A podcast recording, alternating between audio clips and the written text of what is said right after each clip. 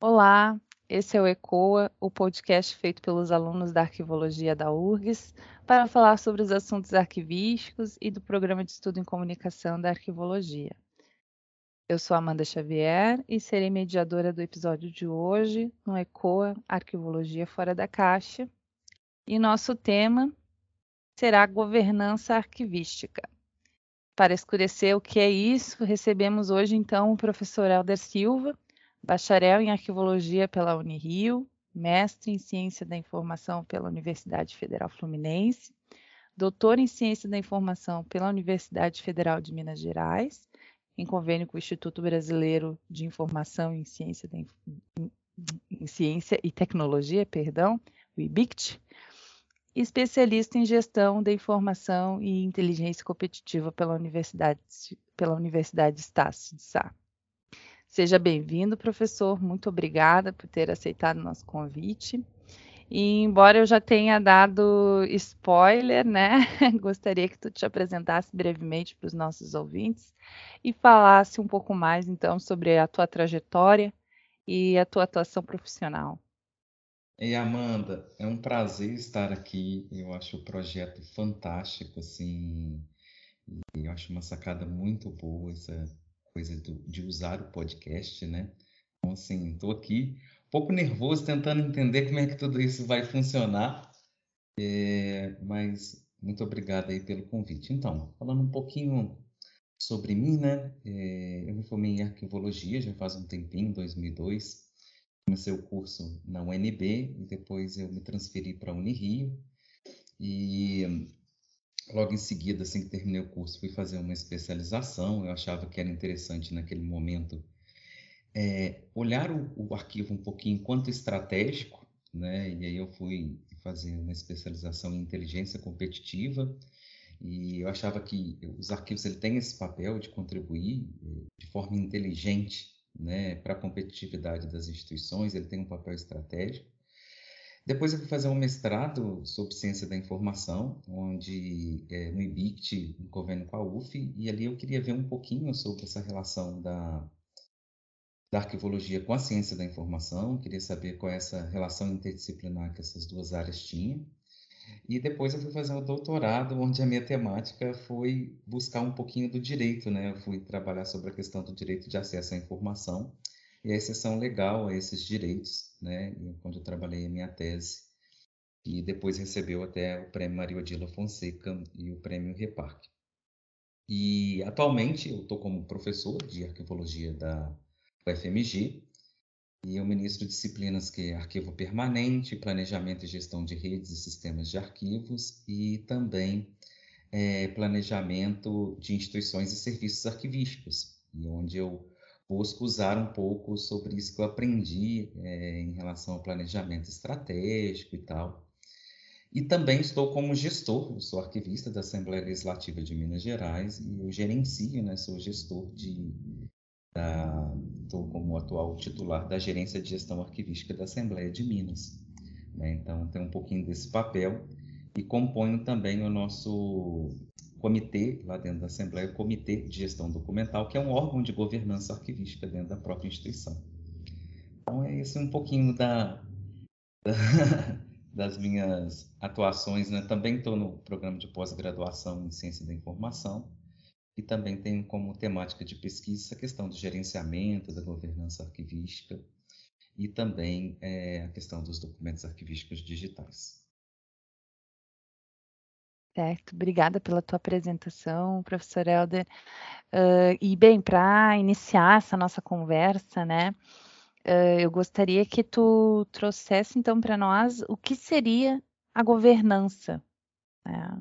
Então, a, a governança, na verdade, ela é a busca de, eh, ela tem como objetivo é, fazer com que o propósito das instituições seja executado da melhor forma possível, utilizando dos melhores recursos, é, seja feito de forma transparente, atendendo às necessidades de todos os envolvidos e principalmente é, atendendo a todos os requisitos que se esperam em relação àquilo seguindo as normas que são esperadas em relação àquilo, seguindo um compromisso ético, né? Então, é usar da, da, da sua finalidade de forma mais adequada possível, fazer com que a gente alcance é, os melhores resultados, né, utilizando adequadamente e eficazmente os recursos, é, usando de toda a influência que é necessária, a capacidade de comunicação né, com as outras instâncias.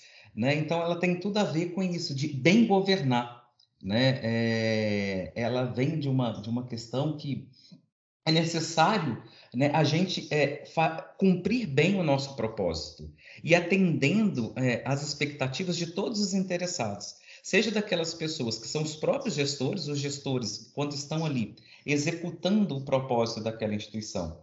Ele tem os seus benefícios, ele tem os seus interesses e, ao mesmo tempo, todos os envolvidos, né, os beneficiários, o que, que eles esperam daquilo?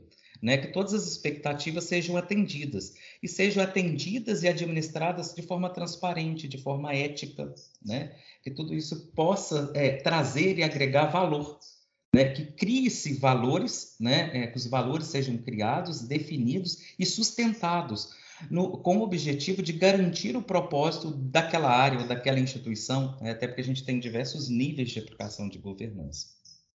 Certo. Então, sobre a questão da governança, né? Quais seriam as funções da governança? Então, é, uma primeira função da governança é de definir o direcionamento estratégico, tá? Ela também tem como uma função é, supervisionar todo o processo de gestão. Então, ela que vai definir a linha estratégica né, que aquela área, ou que aquele setor, ou que aquela instituição vai seguir. E, ao mesmo tempo, ela vai acompanhar e controlar e supervisionar todo o processo de gestão para alcançar aquele propósito. Tá? Ela também tem esse papel de envolver todas as partes interessadas, aqueles que vão executar, aqueles que vão controlar, aqueles que vão auditar e até os beneficiários. Ela também que vai fazer toda a parte de gerenciamento de riscos para evitar que a gestão saia né, da, daquele caminho estratégico que foi estabelecido. É ela também que vai gerenciar os conflitos, conflitos entre os gestores, conflito entre os gestores e os beneficiadores, é, conflito entre os gestores e os auditores, né, e o, é, conflito entre o gestor e o executor, conflito entre o gestor e o governante, né, então ela também que é capaz, que é responsável por isso. É, cabe às instâncias de governança também auditar todo o sistema de gestão e de controle, para verificar se o sistema de gestão ele está cumprindo as regras e as estratégias que foram estabelecidas, aquilo que a gente chama de compliance, né? E também cabe a ela verificar a transparência, se tudo aquilo está sendo executado de forma transparente. Principalmente fazendo também auditoria de contas, verificando a prestação de contas se aquilo está sendo feito com responsabilidade. Certo. E, e pensando assim nessa, nessa conceituação né, de governança, no que, que ela se difere da gestão, professor? Então, é, como eu disse, é, governança e gestão, ela, a, a governança ela tem esse papel de direcionar, de dar o caminho para a gestão. A governança ela está relacionada a todo o processo de definição de estratégias. A gestão está relacionada à execução. Tá? Então, é, quando a gente está falando de governança, ela tem ali três funções principais, de acordo com o, Tribunal de Contas, o Manual do Tribunal de Contas da União. Avaliar, ou seja, avaliar as estratégias, avaliar as propostas e estabelecer os arranjos, como que as coisas vão acontecer, tendo em, considerando aquelas propostas e aquelas estratégias. A partir daí, ela vai fazer todo o processo de direcionamento, que é designar as responsabilidades, quem vai fazer o quê. E também ela vai direcionar é, a implementação dos planos e das políticas que vão sendo é, é, construídas. Tá? Com base nisso, entra o papel da gestão, né? que é planejar aquilo que foi direcionado e executar aquilo que foi direcionado pela governança. E controlar a execução. Né? Então, tem todo um processo de agir. Né? gestão, ela trabalha com o planejamento, a execução, o controle e a própria ação. E aí entra de novo a governança, que ela monitora como a gestão está acontecendo. né? Se está sendo planejado adequadamente, se está sendo executado conforme deveria ser executado, vem aí a compliance, se está sendo controlado, vem aí a prestação de controle e todo o processo de ação. Se esse processo de ação é um processo eficiente, eficaz, ou seja, se utiliza bem os recursos, se atende bem os resultados e expectativas de todos os interessados. Né? Então, a gestão e a governança, uma não vem para substituir a outra, elas vêm para junto a gente alcançar aquilo que é o nosso propósito, né? o propósito da instituição, ou de uma determinada área, ou de um determinado serviço. Certo. E pensando nessa premissa né, de governança, como que a arquivologia se apropriou desse termo no âmbito das suas práticas? Né? O que, que seria a governança arquivística? Então, é, a governança arquivística ela é um conceito trazido pelo professor José Maria Jardim. Né? Na verdade, ele não fala ainda que é um conceito, ele fala que é uma noção. Tá? E ele vai buscar isso é, através de duas outros, outras palavras que ele usa, usa bem, que é a macroarquivologia e a microarquivologia.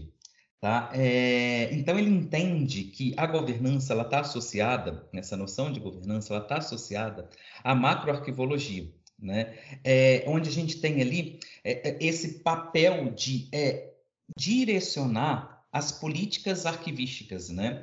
E onde as instituições arquivísticas elas precisam assumir um papel de autoridade arquivística, direcionando eh, para que essas políticas arquivísticas sejam implementadas e as instituições arquivísticas, a área arquivística cumpra o seu propósito, o propósito de transparência, o propósito de é, acesso à informação, de é, fornecer possibilidade de tomada de decisão. Então é uma construção né, que ele coloca, que deve ser feita é, no âmbito nacional, e ele traz essa noção de governança para o âmbito nacional, né, é em que a gente precisa fazer todo um trabalho de construção de mecanismos para direcionar a execução de uma boa política arquivística, de construir essa boa política arquivística e de estabelecer uma direção para que essa política arquivística seja implementada e seja executada. Né? E aí entra o processo de gestão, a instituição arquivística executar aquilo, o serviço arquivístico executar aquilo, os arquivistas executar aquilo. Mas para isso, a governança arquivística ela precisa conversar com outras instâncias de governança, governança de informação, governança em saúde, governança em administração, dependendo de onde aquela política vai atuar, né? E dependendo dos diversos tipos de interessados envolvidos. Certo. E nesse contexto da arquivologia, né, qual que seria a diferença entre a governança arquivística e a gestão arquivística? Então, a gestão arquivística ela está relacionada à execução das funções arquivísticas.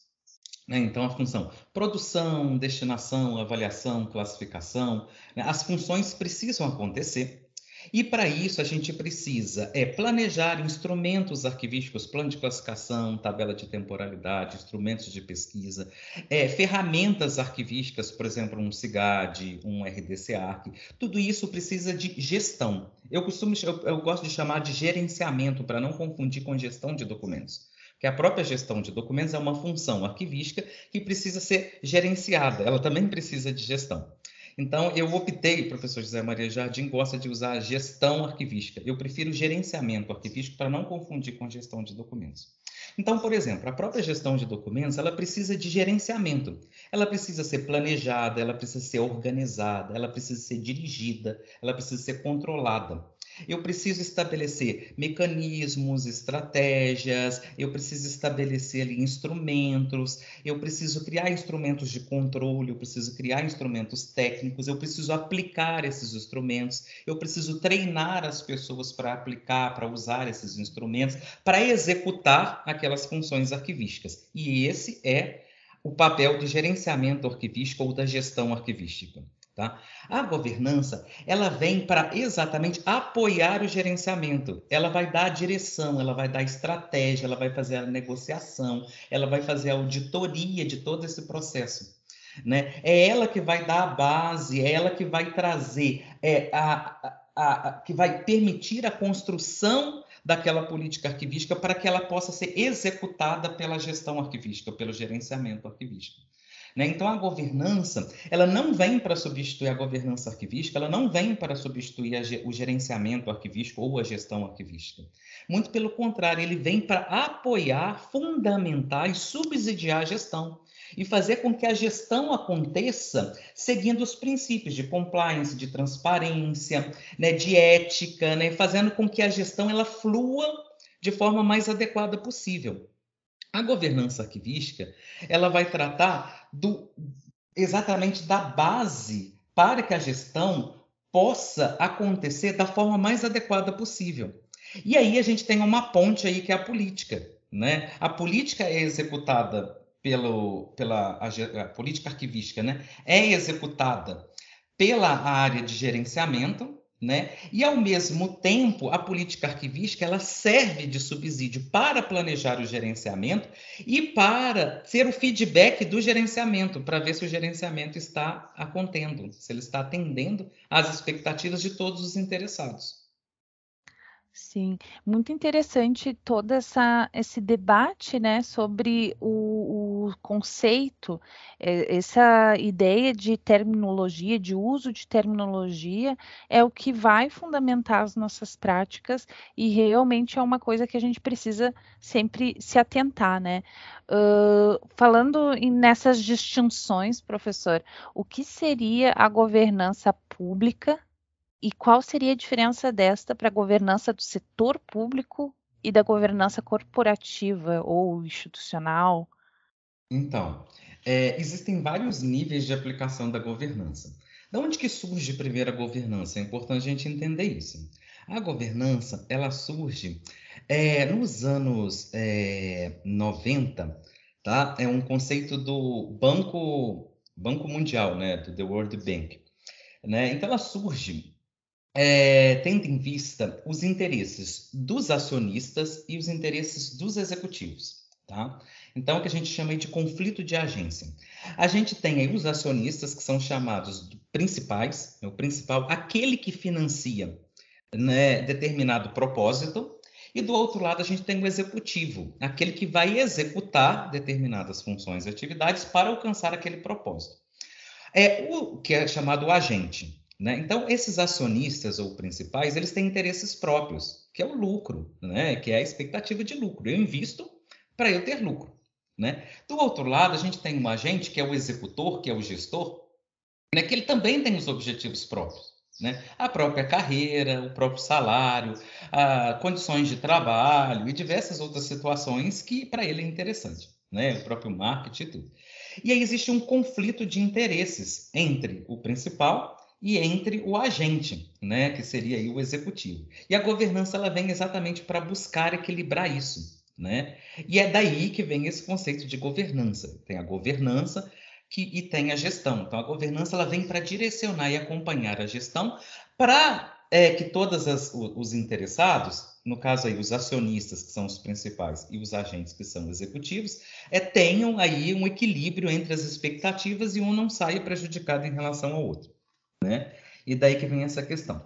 Da onde que vem a governança no setor público? Né? Ela é aplicada no setor público, onde entende-se que é o principal, ou seja, o financiador daquele projeto, daquela proposta, né, é a própria população, é a sociedade, a sociedade organizada, a própria população, o mercado, né? Ele financia o Estado, né, através das taxas, dos tributos. Ele é o grande financiador do Estado. E ele tem expectativas né, na área de arquivo, na área de saúde, na área de educação, na área de segurança, ele tem expectativas e ele é o grande financiador. E do outro lado nós temos os executores, o servidor público, o político, né? E aí ele precisa exatamente cumprir e tentar colocar em prática as políticas públicas, né? Então existe o interesse de um lado dos acionistas, sociedade civil organizada, o próprio mercado, e existe do outro lado o interesse do executor, o servidor público e o próprio político. E as políticas públicas precisam ser cumpridas. Né? Então, a própria sociedade financia o Estado através dos tributos né, e das taxas, e do outro lado, nós temos os políticos, os servidores públicos, que vão executar as políticas públicas para o bem da própria sociedade. E é daí que vem o conceito de governança pública. Tá? Só que a governança ela pode ser é, aplicada no nível macro, né? E no nível de nação, no nível de estado, no nível de município, e ela pode também ser aplicada no nível governamental, que é o que a gente chama, no nível, desculpa, no nível institucional, que é o que a gente chama de governança corporativa ou governança institucional. No setor privado isso já acontece. Então você tem determinada é, instituição, ela exatamente ela cumpre uma governança própria, né, é dela, instalada dentro daquela própria instituição. Né? É, a noção de governança arquivística que a gente tem, e que o professor Jardim traz, ela é no nível de nação, no nível mais alto. A gente ainda não tem no Brasil estudos voltados para a governança arquivística institucional, digamos isso. Né? Uma governança arquivística cujo seu âmbito de atuação é uma instituição. Né? Então, a gente, inclusive, precisa desenvolver isso. Mas, na prática, o que a gente tem é isso, né? nas outras áreas. Você tem uma governança pública, e aí ela leva em consideração o Estado, a nação e as políticas públicas, a governança corporativa ou institucional, onde o âmbito de atuação é a própria instituição, a instituição ela tem instâncias de governança e de gerenciamento ou de gestão, tá? E uma determinada área internamente também, por exemplo, governança de TI, governança de saúde, né, uma determinada área, ela pode assumir um, um, um, digamos assim, uma instância de governança dentro de uma instituição, porque ela transcende, ela perpassa por diversas outras áreas, por exemplo, a área de TI, né? Ela perpassa por diversas outras áreas e com isso ela interfere na execução das outras áreas. Né? É, com arquivo também a gente tem isso, a gente precisa inclusive trabalhar e pesquisar isso, porque o, o fazer arquivístico ele vai interferir na execução das outras áreas.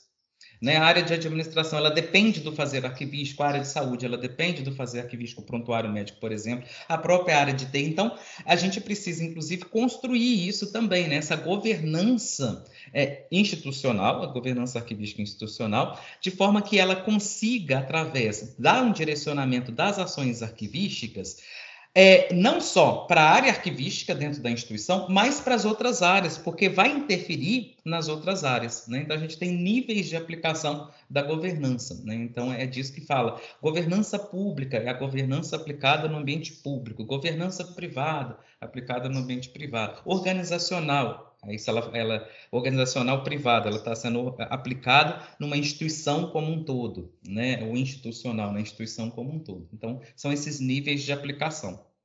Certo. E aproveitando então esse gancho, né, dos níveis de aplicação no Brasil, uh, quais seriam os desafios da governança arquivística no âmbito das organizações públicas? Olha, primeiro a gente precisa construir as nossas políticas arquivísticas. As nossas políticas arquivísticas, de fato, elas não existem. Né? A gente tem leis, a gente tem normas, a gente tem até algumas diretrizes e instrumentos arquivísticos.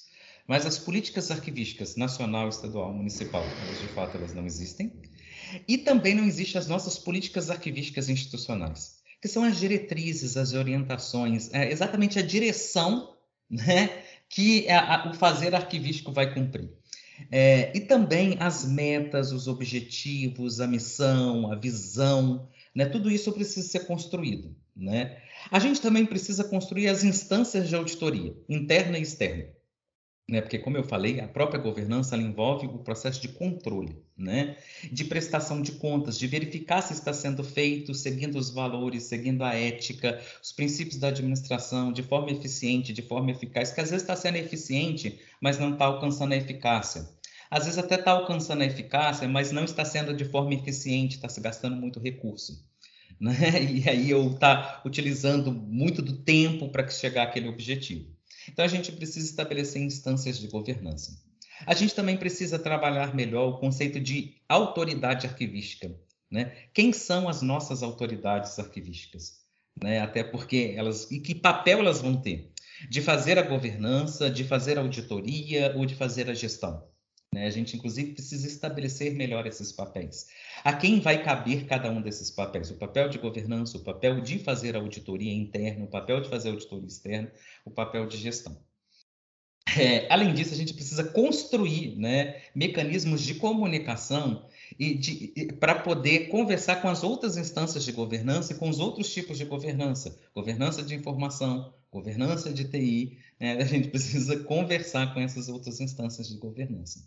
O próprio profissional arquivista, ele precisa se preparar né, para isso, né, para entender nível macro de atuação e para atuar nesse nível macro de atuação, que é o nível de governança, e para atuar no nível micro de atuação, que é o nível de gerenciamento e de gestão.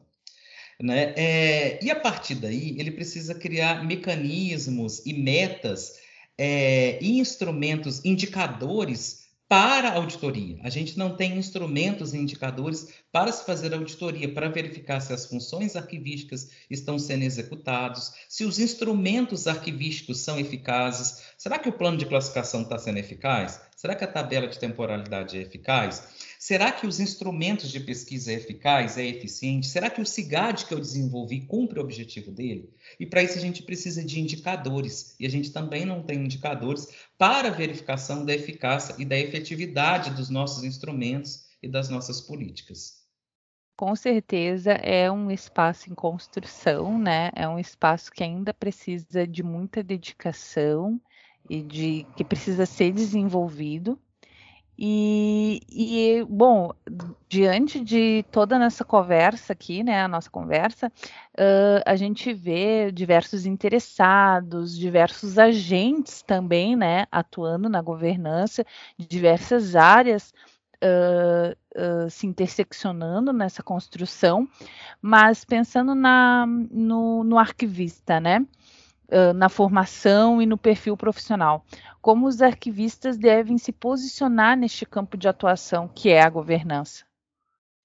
Olha, a gente precisa criar outras instâncias interdisciplinares. A gente precisa buscar na administração a aplicação de algumas ferramentas que são desenvolvidas por eles. Por exemplo, a questão de é, gestão de conflitos, a questão de gestão de riscos, a gente não faz esse tipo de coisa. A gente precisa estudar mais e entender o que, que é o planejamento estratégico, o planejamento tático e o planejamento operacional.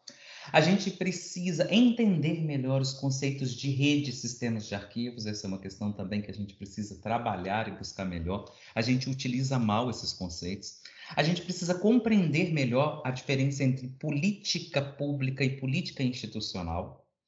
A gente precisa é, construir melhor os mecanismos para treinamento, manuais e instruções, eles são necessários.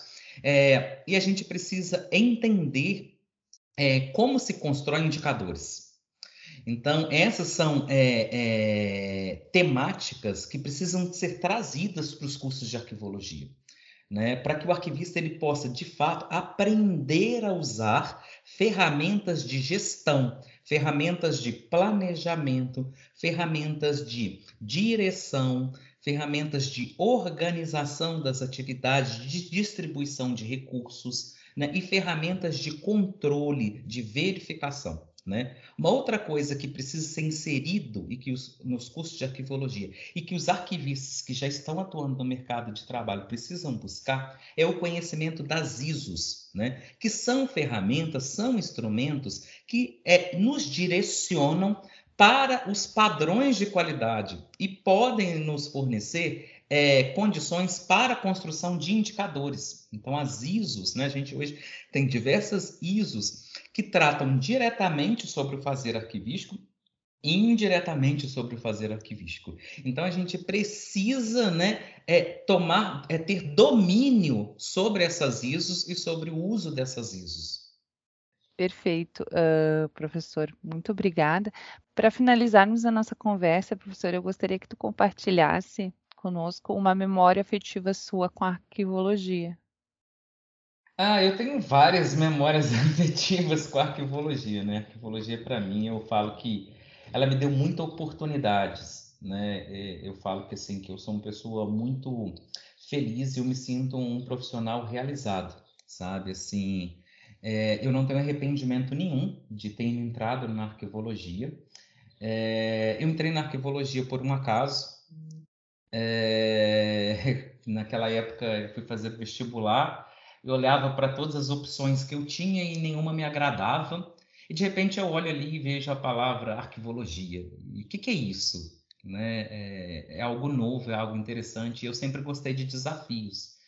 E eu me inscrevi no vestibular de arquivologia sem saber o que era. Mas no dia seguinte, naquele mesmo dia, eu fui atrás de procurar saber o que era.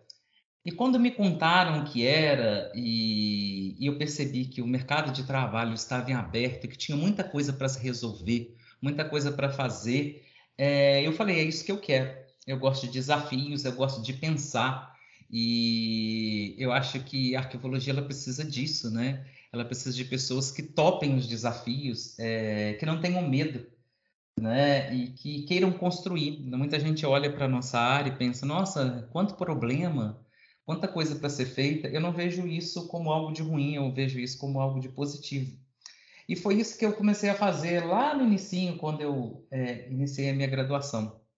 Né? Eu fui é, buscando conhecer a área, o que foi feito, o que não foi feito, o que deveria fazer, é, buscar outros tipos de relações interdisciplinar com a administração, com a ciência da informação, com o direito, é, buscar mecanismos de aplicação, trazer coisas da administração para ser aplicado, para ser testado, é, testar novos conceitos como governança e gerenciamento.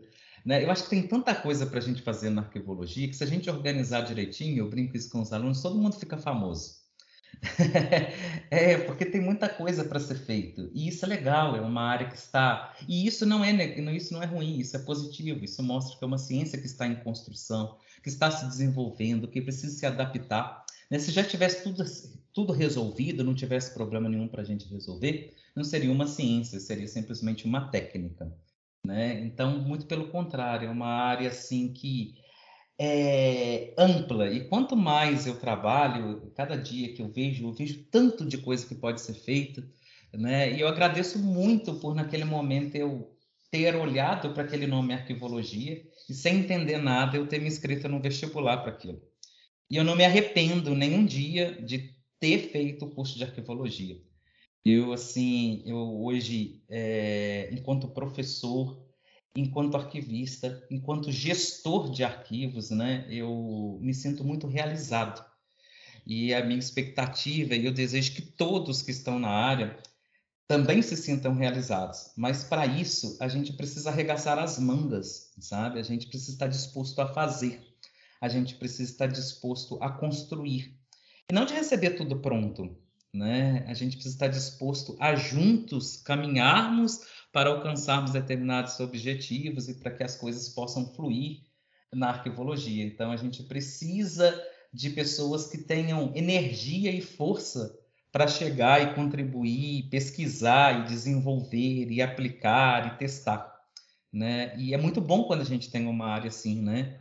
É, onde tem muita coisa para se fazer, né? Onde é possível que todos possam alcançar o sucesso. E é isso que eu desejo para todos e é isso que eu olho para minha carreira e vejo e falo que eu não tenho nenhum arrependimento de ser arquivista. Muito pelo contrário, eu tenho orgulho e eu defendo a minha profissão com muito carinho e gostaria que ela, inclusive, fosse mais valorizada. E para isso, a gente precisa arregaçar as mangas né, e trazer resultados e mostrar que a gente pode contribuir. Eu falo que a gente precisa sair um pouquinho de dentro da caixa é, e aí, usando aqui, né, é, arquivologia fora da caixa, olhar para fora da caixa, né? A gente não pode ir transformar os nossos objetivos em objetivos comuns de todos, mostrar que o arquivo ele é essencial para todos e não apenas para a gente, e que os problemas arquivistas não estão só dentro da caixa. Os problemas arquivista, arquivísticos, eles estão por aí, e a gente pode resolvê-los e transformar a vida de todos, fazer uma vida melhor, mais transparente, com mais capacidade de negociação, com mais capacidade de tomada de decisão, né? E, e gerar conhecimento e transmitir conhecimento utilizando de novas tecnologias e contribuindo para a sociedade. Com certeza. Dia 20, então, vem chegando, né? Dia Sim. do arquivista. E, e, com certeza é, é, é isso, né, professor? Um espaço enorme aí, um, uma, uma ciência enorme para ser explorada, para ser desenvolvida, que, que demanda pessoas, né, que demanda profissionais capacitados, engajados, e, e que com certeza a, a, a arquivologia é um, uma área que consegue nos dar esse retorno, né? Tanto a nível de de realização profissional quanto realização pessoal, porque quando a gente migra né, o nosso olhar das nossas pequenas práticas lá de dentro do arquivo para essa visão estratégica que, que tu abordas no teu trabalho, é, a gente encontra o nosso propósito enquanto arquivistas, né? A gente vê o quão importante é, qual é a relevância social desse trabalho. Então, assim, gostaria de parabenizar todos os arquivistas, né, nesse, nesse dia 20. E muito obrigada, professor Welder, por compartilhar aqui os teus conhecimentos, a tua experiência, né? E caso queira deixar, fazer alguma consideração final, uh, a fala é sua. Amanda, assim, o que você falou é, é muito importante, né? Lembrando aí, dia 20, dia dos arquivistas, que possamos ser arquivistas mais estratégicos, mais políticos, é, arquivistas mais atuantes, proativos, pensantes, né? Arquivistas que é, estejam aí com muita energia para contribuir com a sociedade, para contribuir com a área. É, e é isso, né? É, que possamos aí é, usar né, dessa questão da governança, do gerenciamento, para mostrar o quanto é importante o fazer arquivístico e para mostrar que o fazer arquivístico traz benefícios não só para os arquivos e para os arquivistas, mas para as instituições, para a sociedade e para o mercado, né? É que a gente tem condições de contribuir com tudo com todos, né? Desculpa, com todos. Né? E aí esse é o meu recado. Né? É, um parabéns, quero aproveitar o momento aí, já que estamos em outubro, um parabéns a todos os arquivistas pelo dia 20. Né? E é isso. Juntos a gente pode fazer muita coisa. Né? E essa área de governança, de gerenciamento, precisa de pesquisas. Né? A gente precisa de muita pesquisa né? em relação às ISOs, em relação a, própria governança, os níveis de aplicação de governança, é, as instâncias de gerenciamento, os instrumentos para gerenciamento, instrumentos de controle, instrumentos de gestão. Então, é muita coisa que precisa ser feita, né? E aí sejam bem-vindos aqueles que se interessarem por essa área da arquivologia. Né? Sejam bem-vindos. Tem muita coisa para a gente pesquisar, tem muita coisa para a gente fazer e contribuir. Certo, mais uma vez, obrigada, professor. E se você ouvinte gostou do nosso episódio, curta e compartilhe, nos sigam nas redes sociais, ecoa.urgs. Com esta mensagem, nós chegamos ao fim desse episódio do programa de extensão ECOA, um projeto da arquivologia da Universidade Federal do Rio Grande do Sul para dar voz à arquivologia, mostrar o fazer arquivístico e o pensar fora da caixa. Até a próxima!